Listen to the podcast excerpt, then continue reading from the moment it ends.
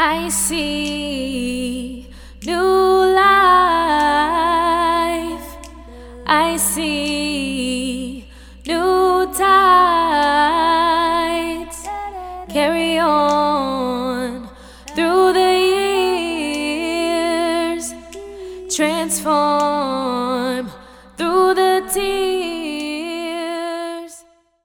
Welcome to Tears, Tides, and Transformation, a podcast about healing. I am Bridget Flaherty. And I am Kiana Daniels.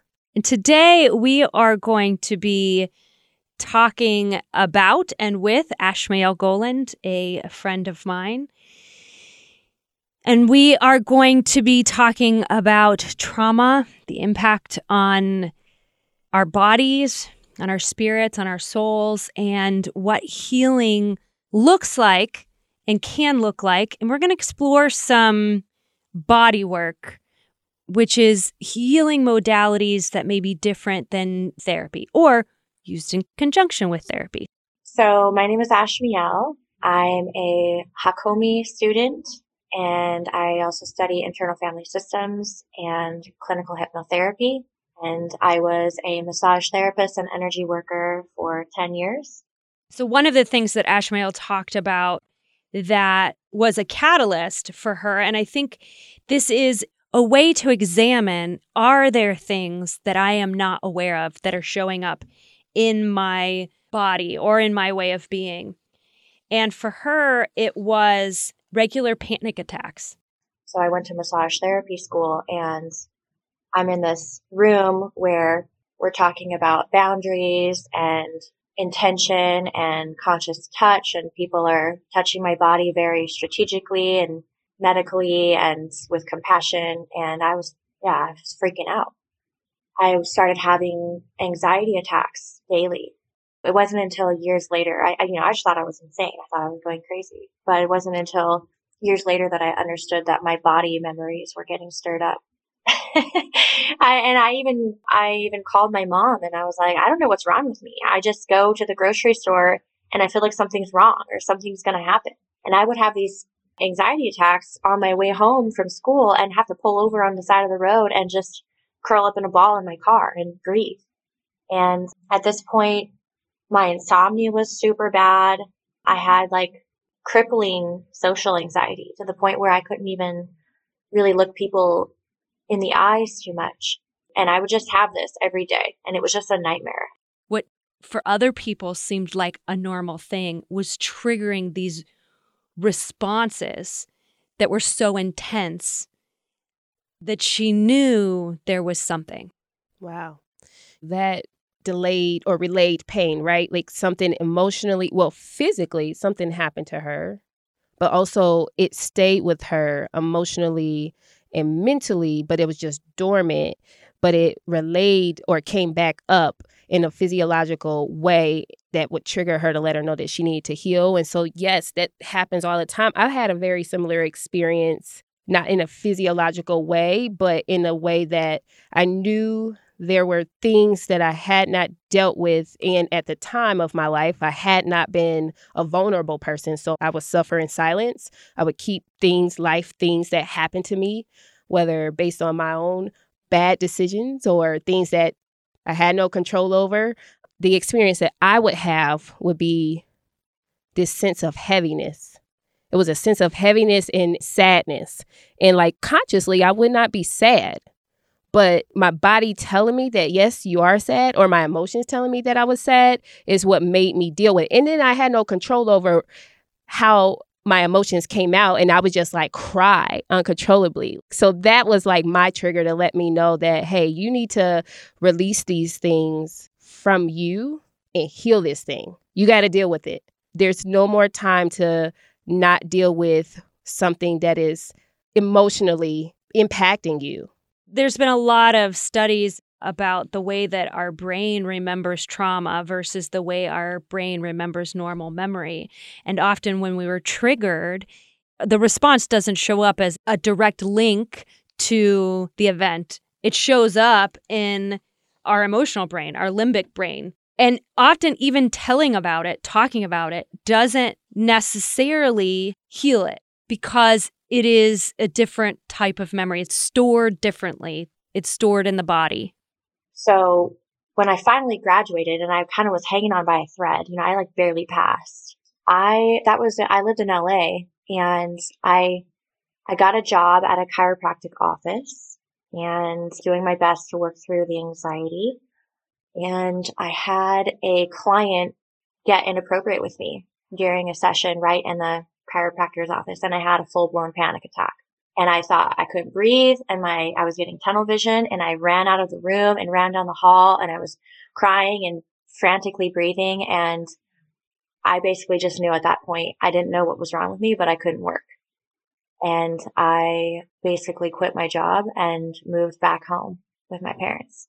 To her point of like, you know, having this experience and having to have this humbling experience of like quitting her job and going back to live with her parents, right? If there's no other trigger to tell you that you need to do some healing. So, Ashmael's journey of healing started with an ayahuasca experience. So, she talked about a documentary called DMT, the Spirit Molecule, which she watched and was listening to people's experience. And the time she said, I want to do that someday. Now, it was a while after that that she ended up doing that. But have you seen DMT, the Spirit Molecule, the documentary? I have not, but now I'm intrigued. Okay. Have you heard anything about DMT or ayahuasca? I have not. Okay. This is going to be exciting. Basically, ayahuasca is a vine which is mixed with a another plant called chacruna, and it basically activates the plant. And it's a psychoactive, psychedelic plant medicine. It's a brew, and so they brew it like a tea. Although it tastes terrible, it doesn't really taste like tea. It's kind of thick. It's made in the jungle. So there are ceremonies in Colombia, Brazil, and even Hawaii, but I believe it's native to Peru. Don't quote me on that, but that's where the real masters that work with that medicine are, is the Shipibo shaman. She traveled to Peru to be part of this month long ceremony where indigenous shaman gave her this hallucinogenic tea that triggered a purge. So it's a biological purge, both directions. And it exposed for her the work that she needed to do, that she was needed to work on. It sounds a little bit like the effects of shrooms, which I've never done. We'll leave it there. And but it sounds a lot like shrooms in that what it can bring up for you. Yes. So actually ayahuasca is considered in the same kind of family of shrooms. It is a more intense experience. And in her experience it was done in a safe way with a shaman in the traditional indigenous ways in which this plant is administered. So the space where the ceremony was held was called a maloka. It's a big, round, open room with hardwood floors and just screens. There's no windows or anything. And it's in this really beautiful area. Everyone has their own little nest. I think there were 12 people in my group and I don't know how big the room was, but really big, huge, like everyone is probably like 10 feet apart from each other with a lot of space. And everyone, you basically have a headlamp so that you can get up and go to the bathroom because there's no light. Everyone has a puke bucket and some tissues and any sacred objects that you might need. Might want some mosquito repellent. And that's about it. And then there was a male and female shaman and then a facilitator. So once the ceremony started, we would each go up one by one and take our dose of ayahuasca. So, one of the things that came up for her through this experience was a number of repressed memories. It basically brought me face to face to whatever I was not able to feel in the moment because I went into fight or flight. I froze and these things sort of just happened to me and I was not able to escape as a child. So we talk about repressed memories in psychology, but in shamanism, basically it's soul loss. It's where part of the soul leaves because the situation that it's been in was too painful for it to endure. So in order to reclaim that part of my soul or to reclaim that lost memory, I need to process the situation that caused it to leave in the first place. And there are layers to it, layers and layers and layers. And not only was I getting to the original trauma of what had happened with my family members, I was also having to process all the things that I had said and done and things that had been done to me while I was high or drunk or frozen or when I was not having good boundaries. And all of that stuff came up to the surface to be processed. Now, I have personal experience with this. And actually, this interview brought up a lot for me. It was an intense, I had a reaction after talking with Ashmael about this because of my own experiences with repressed memories. There's a book called The Body Keeps Score by Bessel van der Kolk, and he talks about how trauma and stress harms us through physiological changes in the body and to the brain that persist throughout life. One of the interesting statistics in that book is that memory loss for victims of childhood sexual abuse is 19 to 38%. And it is a defense mechanism so that we continue to survive. But what happens is that it continues to affect us in adulthood, often without us knowing that it is affecting us, which was the case for Ashmael. She had sexual trauma in childhood that she repressed that caused harm that she continued to repeat in adulthood. And it was through this ayahuasca experience that she was able to retrieve those memories.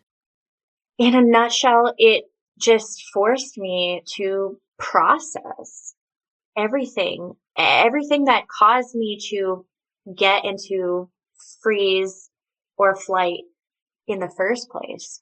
And these memories were in my body. It's not just in my mind where I'm thinking about it. I mean, my body was shaking and grieving, like my whole muscles were like squeezing together and shaking it off. And I could just feel the earth soaking it all in. Wow. That's so deep. And I'm thankful that she was able to have that interview with you and share those experiences with you because I know how sometimes traumatic experiences can be very difficult to talk about. So I commend her 100% for being able to share to be able to help others. And so I oftentimes, Bridget, wonder if there are any experiences from my childhood that I have repressed I oftentimes just question like, do I have the tools to even handle it if it did come up? If if in fact there's something that I have repressed. And so for me, I am very much interested in hearing more about how she handled that as those deep rooted traumas came up for her, because that might even help me to like ease my mind more about like, you know, okay, say if I do have some things that I'm repressing, how do I handle it? One of the things that she did talk about was that when it happened, she wanted to run. She didn't want to experience what she was experiencing. She didn't want to see what she was seeing. I really had no idea what to expect, and I was terrified. I felt like I was going to throw up before I even took the medicine. I was so afraid. But I guess what I can say is that, you know, my main reason for going to this ceremony was that I wanted direction and I wanted to know what my life purpose was. I wanted to know why I was here. oh, oh now I'm going to get emotional again. I wanted to know why I was on this planet. And, you know, it showed me this whole path has shown me, but it started off with doing a lot of clearing and emotional work. So it was hard. It took me into my trauma and showed me things that I did not remember, had no recollection of, and I remember thinking to myself the next day after that first ceremony, I want to get the fuck out of here. I want to run. And I thought it was so funny that, like, you know, of course my soul took me to a different country and I spent like $5,000 and signed up to stay at this place for a month. Because if it had been in town and I could have got a refund, I probably, I might have booked it. And I got to this point where I just was sort of on my knees and I was like, this is it. I'm here. I'm not going anywhere. And I have to face this stuff. And it was one of the hardest things I've ever done in my entire life, working through the deepest, darkest fear I have ever faced and very, very intense visuals that match my emotions. Our soul, our unconscious, our spirit, whatever word you want to use for that wise part of us, puts us in the positions to face our traumas when we're ready to face our traumas. I agree with you. And her story really reminds me a lot of my favorite movie and book, Eat, Pray, Love. Now, because it was commercialized, we didn't see the real heart, like deep, dark moments for her, but it sounds very similar where she knew that there was something that needed to change. She probably didn't go on a year long trip, but she spent $5,000 to go to Peru to have this experience because her body and maybe her third eye was telling her that there's some things that you have to deal with. And the healing journey, we probably would tell ourselves that we can pick and choose the things that we want to heal. But when you're fully immersed in this journey, there's nothing that gets past the healing journey itself. You know what I mean? And so, like, when I say that sometimes I question doing modalities like that or healing practices like that because I'm afraid for the experience to bring up things that I could be repressing. I even hear myself saying that and know that, like, if I indeed am, Kiana, you need to go on ahead and deal with it because this is a part of the healing journey. Absolutely. Our fears often point us to those parts of ourselves that still need to be uncovered and looked at. It's not an easy thing to do. One of the things that Ashmael talked about was the idea of reclaiming her power and power that was taken from her in the first place. The idea that abuse as a young child takes a part of your power away. And so for her, part of her journey has been going and reclaiming her power for herself? So I was abused physically and sexually by a younger family member and an older one. And I actually, I knew that I was physically abused by the older one, but it wasn't until years later that I understood that he had sexually abused me as well. So I was raised as a Jehovah's Witness and I was homeschooled. So I was very, very sheltered and I didn't, and we also didn't watch TV, didn't have internet. So very, very sheltered. So everything that I experienced, I thought was kind of normal. I didn't really have anyone to share it with. And the person that I was sexually abused by when I was younger, I felt a lot of shame and secrecy. And I thought that I would get in trouble for it. So I just kept that hidden. And when that sort of through a string of events kind of came forward that he had sexually abused me, the younger one.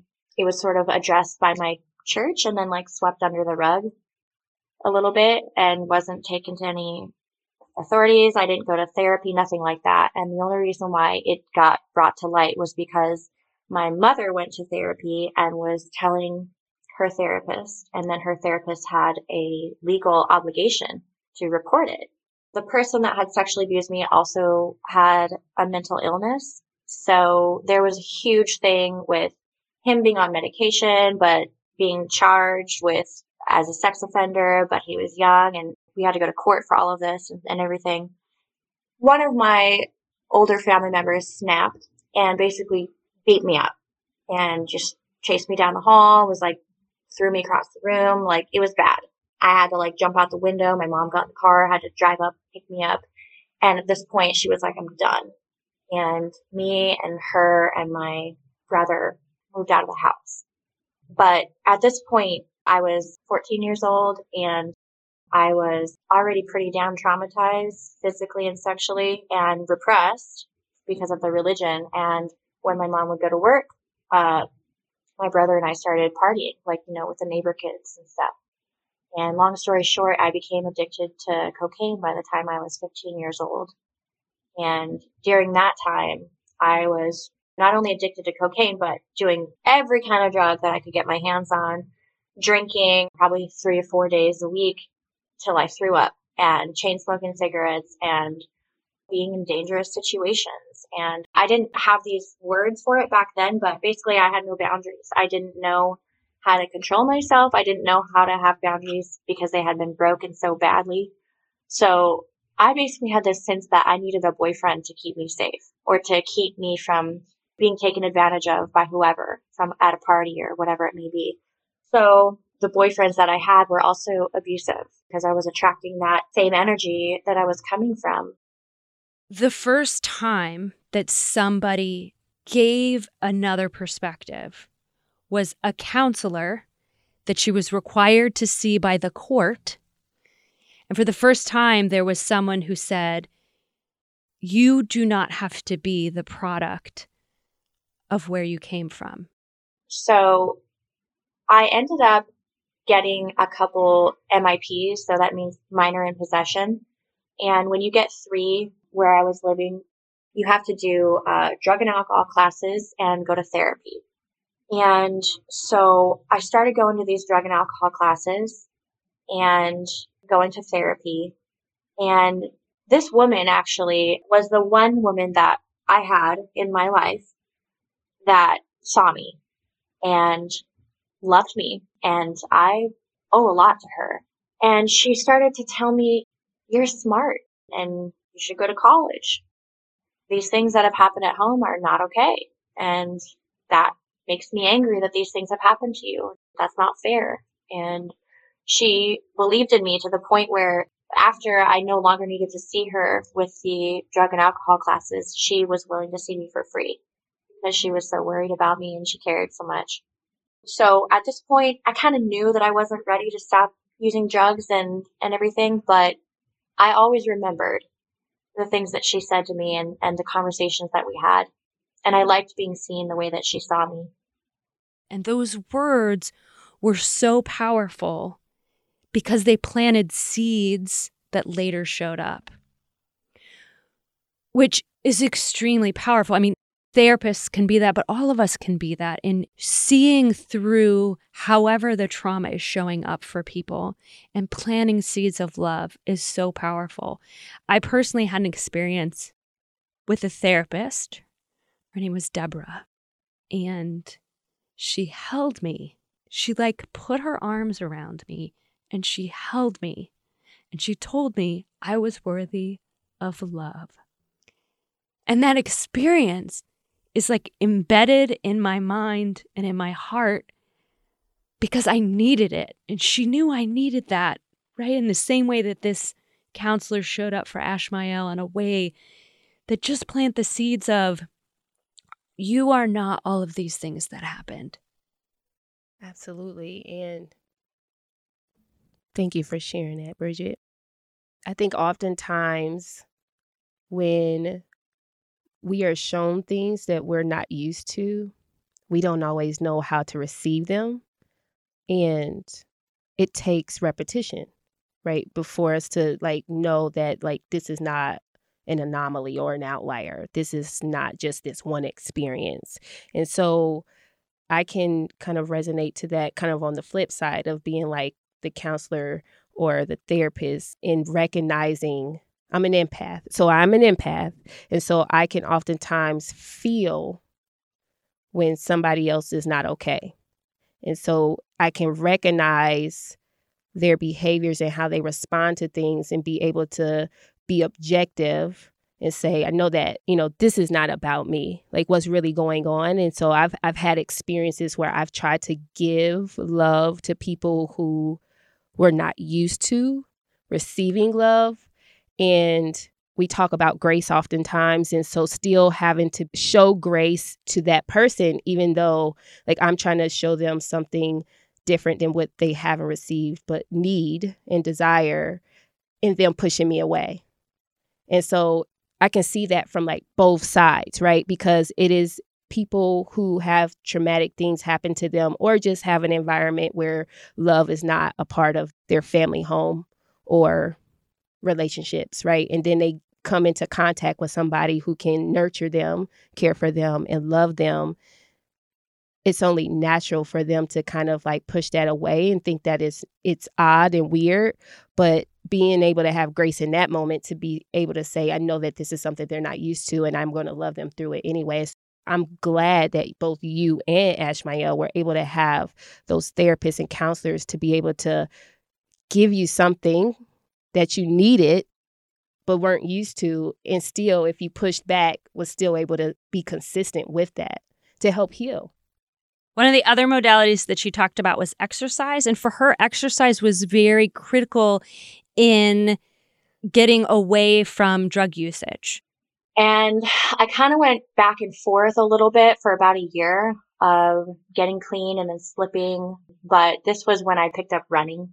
And it was because of those drug and alcohol classes I had learned about the brain chemistry of addiction and how it saps you of oxytocin and serotonin. And so to get that natural boost I would just force myself to go for a run when I wanted to use. And I just kept doing that.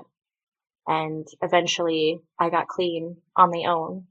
Exercise, it doesn't need to be specifically as an alternative to addiction.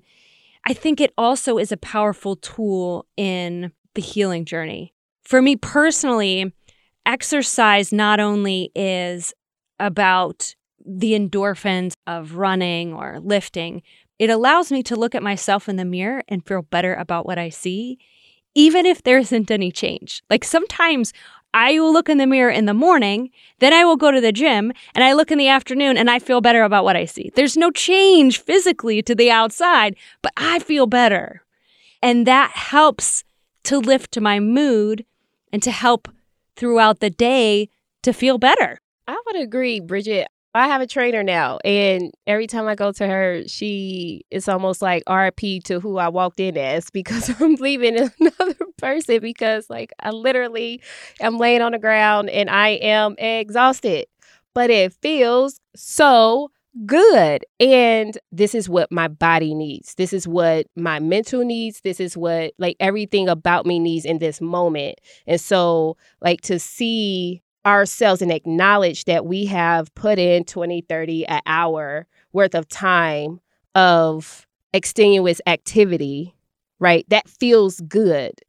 And it's not about anybody else, it's about us. And so that to me is the most important part about exercising, right? To your point, it's like you could look in the mirror and physically you haven't seen any results yet. But because you just put in the work, you can feel like, oh my gosh, like I look great.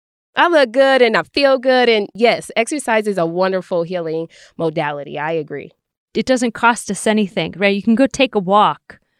Exercise is free, it's something that can start tomorrow. It's just a challenge of ourselves, right? And being able to challenge ourselves without really thinking hard about it can really be transformative. Continuing on that frame, another modality that she talked about for healing were women's circles.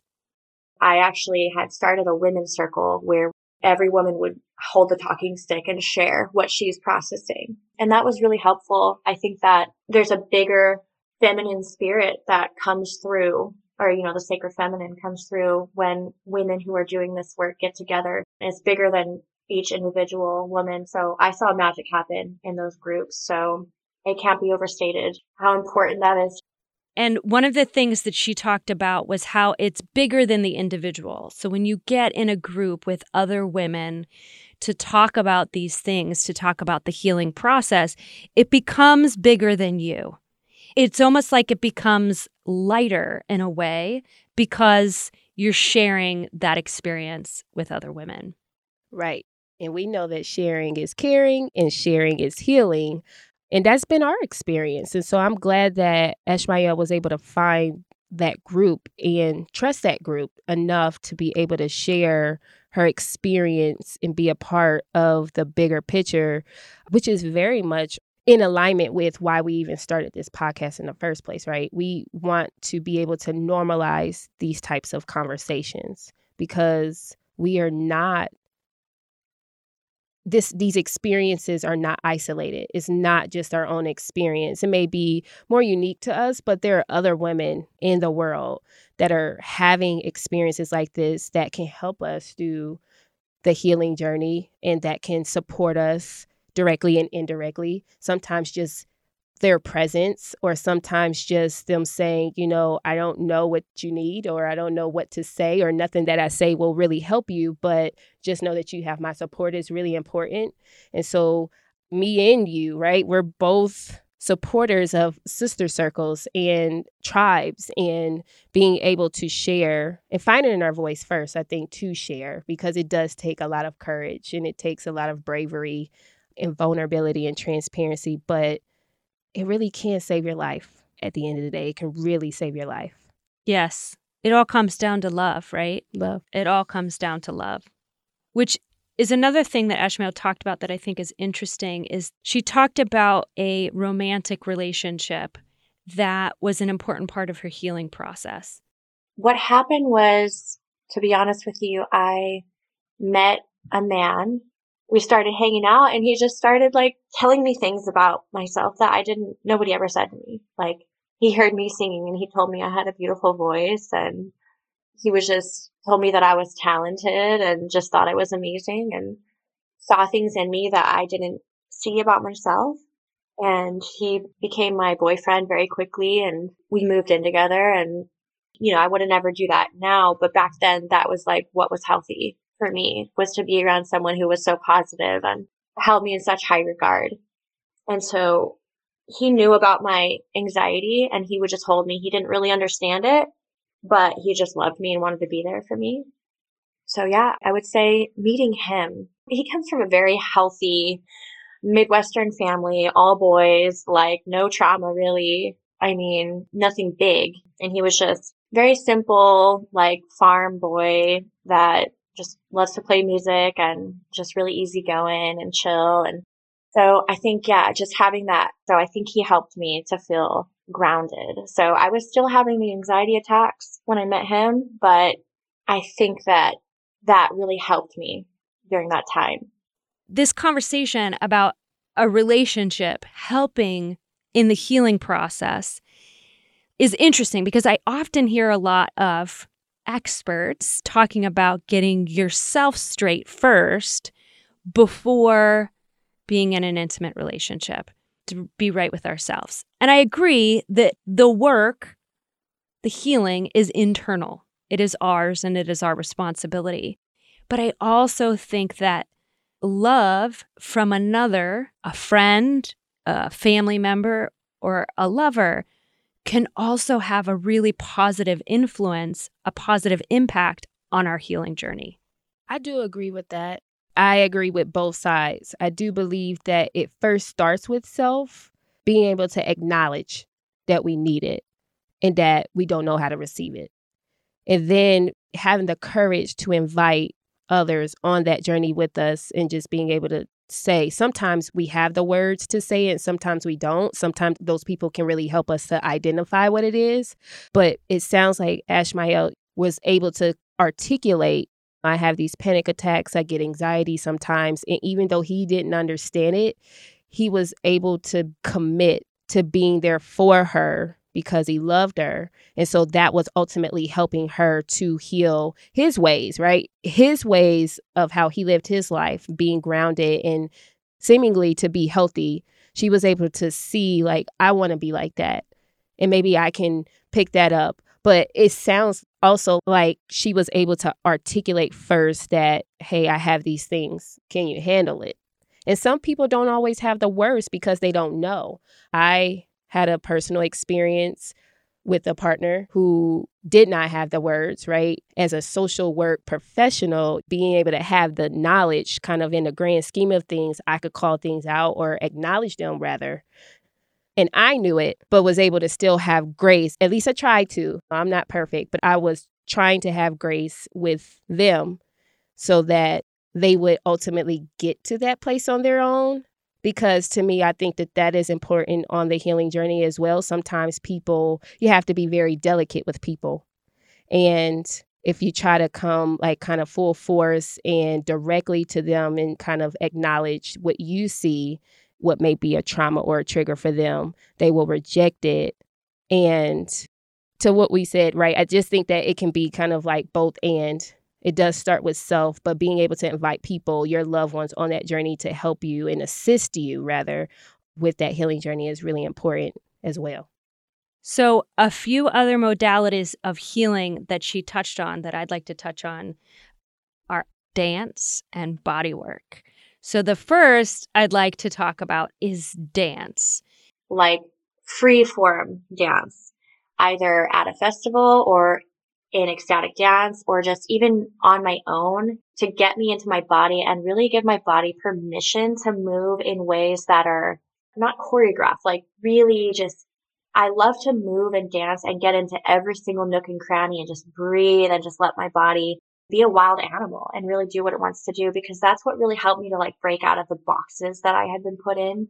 And I did that a lot for a couple years actually. Just I danced almost every day I know personally for me, the act of moving my body to music without any choreographed moves, just as my body wants to flow, has been extremely powerful and useful in my healing journey.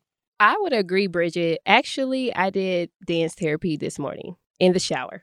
And it was not even something that a therapist or a counselor ever told me to do, right? Like I discovered it by accident, if you will, just because I love to dance, I love music, and my favorite music to put on when I need to do dance therapy is like Afro beats. And I just like you said, it's not choreographed. I just move my body and it feels so free. And it's a great release and it's fun. And it's just a great way to set the mood of the day. A lot of times it's either that or gospel music. But dance therapy, oh my gosh. Like, so I'm glad that she talked about that because, yes, it's something that we need to explore. Absolutely. Personally, I'm 45 years old.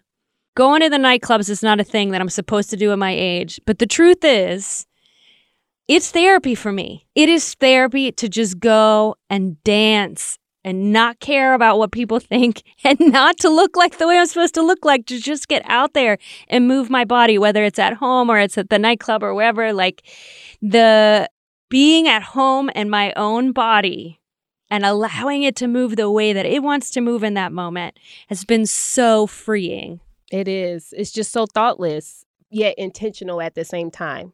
It's intentional for us to do it. We're saying, yes, we're going to dance, but it's not going to have any form. It's just going to be whatever it's supposed to be and whatever comes out, right? And so that is a very freeing thing. And I hope that more people start to explore that. Dance sometimes, see how it makes you feel. It also is very creative. Sometimes I'm like, oh my God, I'm jazzed up. I'm ready to go. I'm ready to tackle my day. Now I'm going to be super productive. Or I'm not going to do anything at all. I'm just going to parlay my day away because that's what I feel like because my dancing has just released me from whatever it is that I was holding on to. Another modality that she talked about was body work and somatic experience therapy, Hakomi therapy, internal family systems, something that's going to direct the person to feel where they're feeling the emotions in their body and giving yourself permission to move it out some type of psychotherapy that is somatic. So whether that's somatic experiencing therapy or Hakomi therapy, internal family systems, something that is going to direct the person to feel where they're feeling the emotions in their body. That is, in my opinion, that's been the most helpful for me because it's not just in my mind. And then also regular body work with someone who is trauma informed. For me personally, this was yoga. So I actually spent six months doing yoga every single day, going to a yoga class every single day. And when I first started doing that was the very beginning of yoga for me. When I first started doing yoga, I would cry on the mat every day. And it was usually in the same position. So I would put my body in a certain position. For the yoga folks out there, it was bird dog. So in that position, I would just weep. And over time, I realized that I was holding trauma in my hips. I was holding trauma in a way that whenever I did that position, I was releasing it. And then over time, I didn't cry. And somatic experiencing therapy, internal family systems, massage, Reiki, all of these body work techniques are to deal with those wordless things, the things that we don't even know to talk about because they're in our bodies. We just feel them. Yeah, I think you said something that was so interesting to me and definitely resonated, which was we hold these traumas in parts of our bodies. And so for you, every time you were on that mat and got in that position, you wept because you were releasing. That was you releasing, right? Like we talked about crying being healing and cleansing. And so for me, I have tried some of those recently, some of those modalities. And chakra balancing was that for me. I've done that twice or three times and Reiki once, but chakra balancing, I knew it was right. I have been researching it. And because of my Christian upbringing, right, I had to like figure out like, is this wrong? Is it right? Whatever. But when it's right and everything is in alignment, it felt right for me to do it. And I tried it for the first time last October, the day before my 32nd birthday. I had to because I was definitely feeling like something is on me. I am feeling very heavy and I need to get it off. And I am not walking into year 32 with this on me. I'm leaving whatever it is that I'm holding on to on this day at 31, right? And so I went in and I went in with like very specific intentions of releasing and healing, deep rooted healing. And I remember the next day after I did the experience, and I was blocked in three areas, which made sense. And my heart was one of them. And the next day, she told me to cleanse myself, take a shower, and set more intentions. And I felt so much lighter. And it was a beautiful experience because I had truly released from my mental, my emotional, my spiritual, and my physical because that feeling of heaviness was something that I was holding on to. I needed to give myself permission to let it go. And that modality helped me to do it. And so it may not be for everybody, and i do believe that those experiences when you venture out for various different type of healing practices it should feel right it felt right for me and i'm so grateful that i did it Yes. So, one last thing I wanted to touch on was Ashmael talked about what healing meant for her. What I truly believe that it means for me is reclamation of sovereignty and feeling grounded in my body and reclamation of my felt sense and my intuition and, you know, trusting my body and my pleasure. The ability to make choices that feel grounded in something that feels right to me. With that comes true freedom to create the type of life that I want. The idea that healing is trusting my body and my pleasure hit me. Because so much of the time as women, we deny ourselves pleasure. We don't eat food that we like because it might go to our hips. We don't ask for what we want in the bedroom because then we might be seen a certain way. We don't buy ourselves the pair of shoes that we've always wanted because somebody else in the family needs something else. The fact that healing is trusting ourselves and trusting our pleasure is so powerful. It is very powerful. And I think that we do get to a place where we have to reclaim it. That's why putting ourselves first has to be a priority. And healing has to be a priority It's so important because then we have the words to articulate to others what we need. First to ourselves, but then to other people. And having a voice, in my opinion, is so important. Being able to stand up for yourself and go to bat for yourself is important on the healing journey because then we can hold both ourselves accountable and other people accountable to this new sense of freedom that we come into as we are healing on this journey. Because we are worth it. Because we are worth it. Thank you so much for being a part of this journey with us today. We look forward to continuing to have conversations with women who vulnerably share their journey with us. We really hope that you enjoyed our conversations today. Thank you for joining us. I see new life. I see new tides. Carry on through the years. Transform.